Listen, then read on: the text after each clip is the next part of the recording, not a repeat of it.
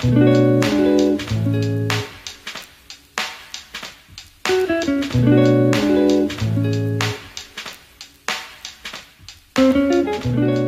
everyone to episode three of the Girls in Podcast series.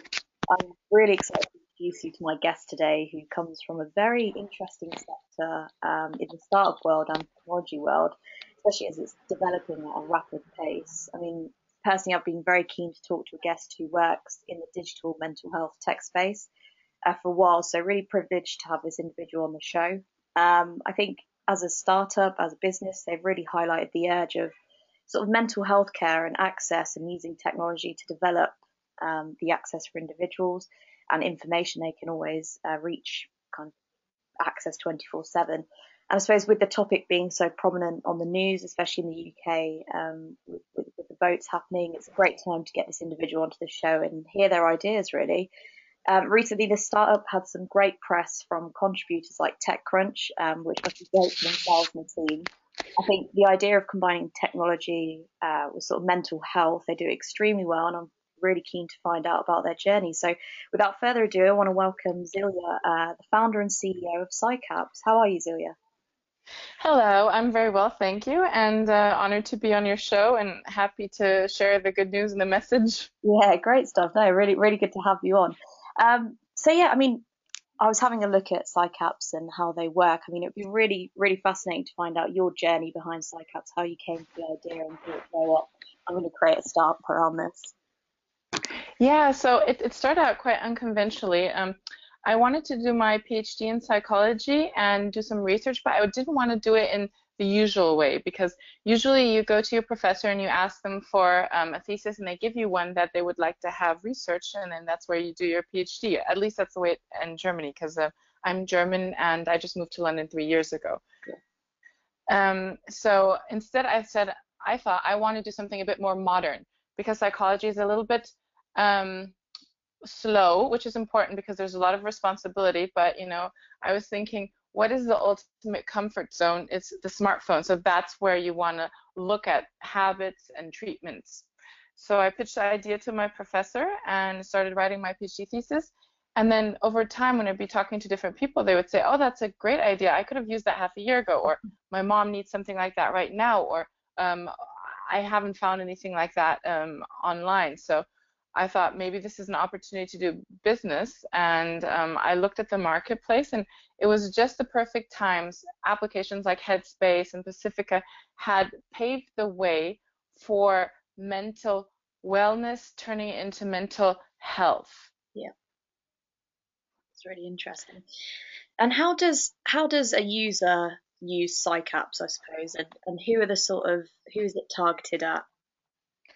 Yeah, so um, we have had quite a journey in the last year, and it started as an evidence-based application to um, fight depression, and we could prove that it works by using the application once a week. So the the first version that's on the App Store right now and was part of my thesis is a therapeutic tool. Um, it helps psychoeducate people about depression, like what is depression, what can I expect, what happens with my body, what are the outcomes, helps them to understand that they're not alone. One in five people are struggling with depression at any given time. So if you look around yourself you, yourself in the tube, you'll see a lot of these people are maybe living through the same journey and suffering from the same things as me, which takes away a lot of pressure. Um, then we offered a screening, the Beck's Depression Inventory, where people could screen themselves to get an idea of if they're suffering from a depression and if so, how severe and then without just leaving them with that information, the, um, there will be there were a couple of therapeutic tools where people can learn things about sleep hygiene, mindfulness, about medication side effects, eating, um, exercising, a lot of things that when you hear them, they make sense. Like sleeping is very important for your cognitive skills, but people don't think about them. They don't often link the two. So um, that with a, a, journal and a checklist and things like that could help people self-manage and self-monitor their um, depression. And originally, we had wanted to link the people using the application with therapists in their vicinity yeah. because it takes people up to six weeks to actually go and find help, even though they know they want to.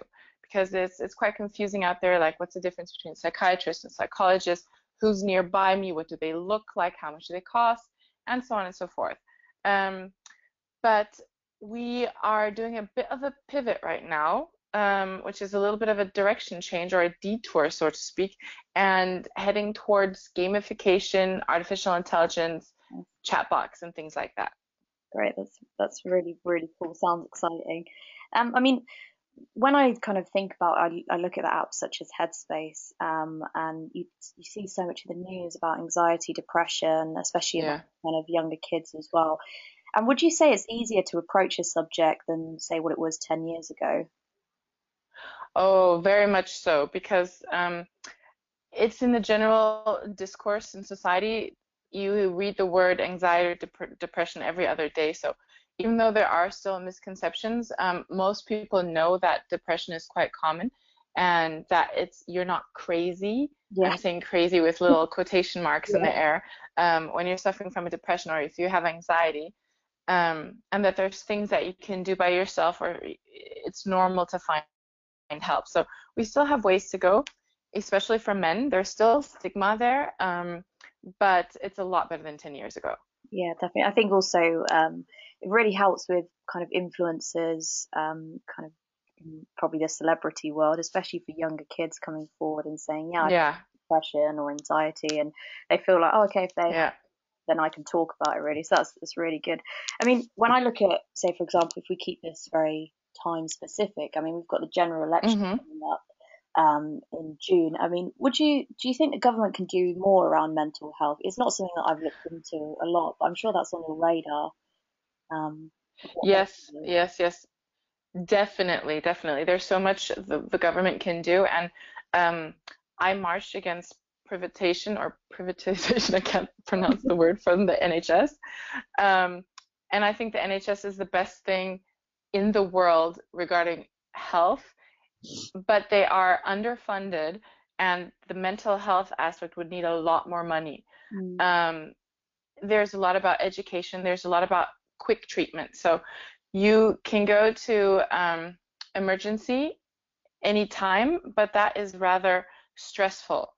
Um, and you don't always get the help that you need. You still have to go on a waiting list to get actual therapeutic help.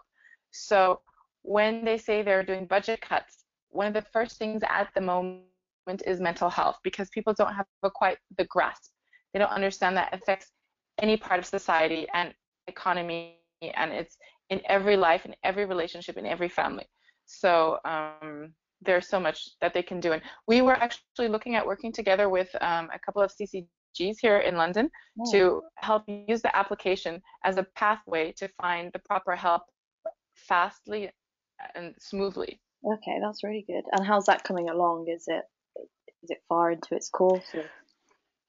Um, well, because of our um, our tour that's been a bit sidelined. So if I if I can just explain really quick because to get people motivated and interested in an application, especially with a quite short attention spans and the need to be entertained is hard even if you're talking to mentally healthy people. Yeah. Now, suffering from a depression, um, it has impact on motivation, on cognitive skills, on processing, and so on and so forth. So to keep people coming back to an application to help them help themselves, you need something that is really almost has an addictive quality, yeah. you know, addictive in a good way. Yeah, um, so our application helps and we could prove that, but it was really hard to keep people doing it. And if you're not doing therapy where your therapist is sitting across of you and talking to you and there's an interpersonal relationship, then you know it's easy to say, okay, I'll do it in five minutes, I'll do it tomorrow, I'll do mm-hmm. it in a week, you know?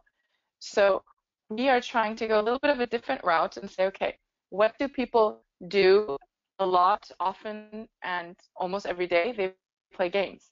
Yeah. So how can we use gamification and pattern recognition to get people to use applications that are healthy? So at the moment, we took a little bit a step away from the evidence base, and we're going towards a little bit more commercial, but our end goal is to have a gamified therapeutic tool. Well, that's really good. I mean, is it um, is it going to be developed kind of amongst your team, or is it something very complex, um, especially with AI? Um, how how are you going to approach this?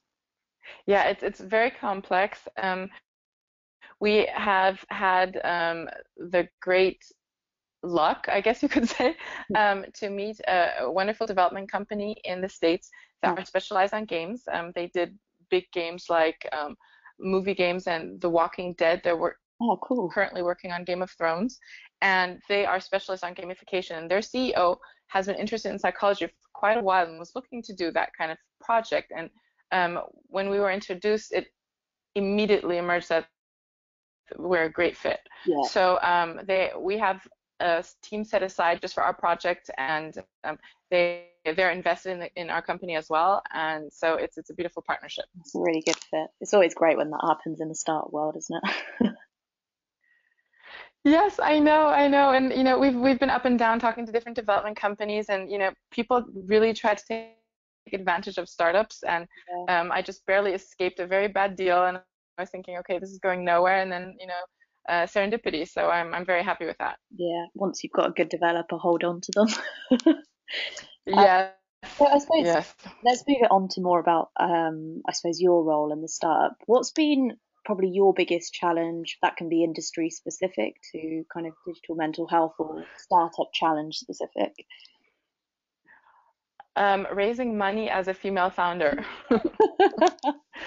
that has been um, quite a journey, and I've learned a lot. And um, as a psychologist, you don't necessarily know much about the business world, maybe in theory, you know, uh, but not personal experience and not getting a feel for the flow of negotiations and things like that. So um, I have made a few mistakes and I have learned a lot. And um, I think I would start my second company very differently and with a lot more confidence and knowing where I need to go to whom and what time and what do I need to show and these kind of things. So it's an adventure. Nice. Yeah, adventure is one word to put it when raising sort of investment. I mean, if you could give anyone yes. any sort of advice around investment, what would you say? Especially being in London as a startup, um, what would you say to them? Well, I would say um, you need traction, you need numbers and metrics. That is the easiest thing. Um, you know, try no matter what to get the best numbers you can get and then go out there and then you don't really have to sell anything because you can prove that what you're doing um, has an impact and has as promising. Great. Yeah, that's very true. I said I noticed you're at the um, I think it's called the Wonder Woman Tech Conference. Um, so it was. yes, yes, exactly. Yeah, it's really good to notice. I mean, people are recognizing yourself as kind of an influ- influential um, individual, Celia. So my question would be, what's kind of fascinated you the most when it comes to the pro- like progression of female influencers in startups or in general the business world, really? Um, well, as a new newbie feminist. Yeah. I um, I just started about learning and reading about feminism in the last year. Um, I think it's very important to bring diversity to each and every field. And um, you know, there's a lot of studies that show that women-led companies are um, more successful, or if they have women in the, the um, C-level than companies without. Um, this is for all types of diversity and um, I think that a lot of women are very creative, and I'm not talking about art. I'm talking about ideas and growth and um, seeing society from a different perspective than is the normal male perspective. Yeah. Um, so I think you know by by batting my head against a wall until I've made a hole for my company. Um, maybe the, the women behind me and that are following my direction will have a bit easier to step through. And, and that's very important to me. And I, I try to support women wherever I can and not just lip service, but, you know, actually help out and introduce and, you know, uh, advise where I can. I mean, you know, I'm not seasoned, but, yeah. you know, from my own experience. Yeah, nice. That's, that's very cool. I mean, you're lucky to supposed to be in a, a great one of the best startup hubs in the world in being in central London. Um, I was at an event yesterday. Yes. And you know when like my life is absorbed into startups and when you come out of the event circle for a while and you jump straight back into it, startups are so exciting and it makes yes. me think, okay, this is why I'm doing it. There's so many ideas out there. It's just it, it's yeah. really, really yes. Great time to be in London really. Um, yes, exactly. It's it's quite exciting. I went to Pitch in the Palace um, about three weeks back. And I was just going, oh wow, this is amazing. Oh wow, that's amazing. Oh yeah. boy, this is really amazing. yeah, honestly, I mean, it's it's good to know as well. I think they released some stats on. I think it was a really depressing stat that only three percent of startups actually make it, but they've actually increased that yeah. percentage now um, for, to five percent. Yeah, so they're in a really good place. yes, yes. Um, I suppose, I mean, Girls In is all about um, influencing kind of younger girls to go into mm-hmm. have to be the startup world, it could be technology, but just to kind of pursue their passion and ex- any sort of ideas they have, just trying to unlock as many kind of potential and opportunities as possible while they're young, really. So, if you could give yourself yeah. um, kind of any your younger self any advice, what would it be? My younger self is definitely stop caring and thinking about what other people think about you. First of all, nobody really cares. like people people think especially young young women think that everybody's looking at them and judging them whereas most people are thinking about themselves, right? Yeah.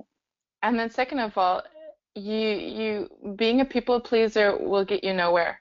And um I I used to be, you know, it's a constant working on oneself, but I think it's really important that if you want to make a difference and if you want to get somewhere, you you need to understand who you are and be comfortable with that. And there are many ways to get that, but that should be a goal. Right. Great. Well, I mean, on that note, I think I just want to say thank you so much, Celia, for um, speaking on the Girls In podcast. Uh, it's been really interesting to find out what you guys are doing. Do you have any um, exciting news or an exciting time we should all wait uh, wait around for for PsyCaps? Is there anything happening in 2017? Um, well, in six months, our MVP is going live. So oh, if you have that long of a patience, then um, uh, yes, please look out for us. No, of course, always. Um, so yeah, I wish you all the luck with um, PsyCaps. You'll definitely be on my radar more, and hopefully everyone that's listening. Thank you. Um, it's a great space to be working in, and hats off to you because it's not the easiest uh, audience to kind of reach out to and engage. So yeah, it's, it's yes. very cool what you're doing. So thank you so much. Um, thanks for listening, everyone, and tune in for the next episode. Thank you. Thank you, and bye. bye.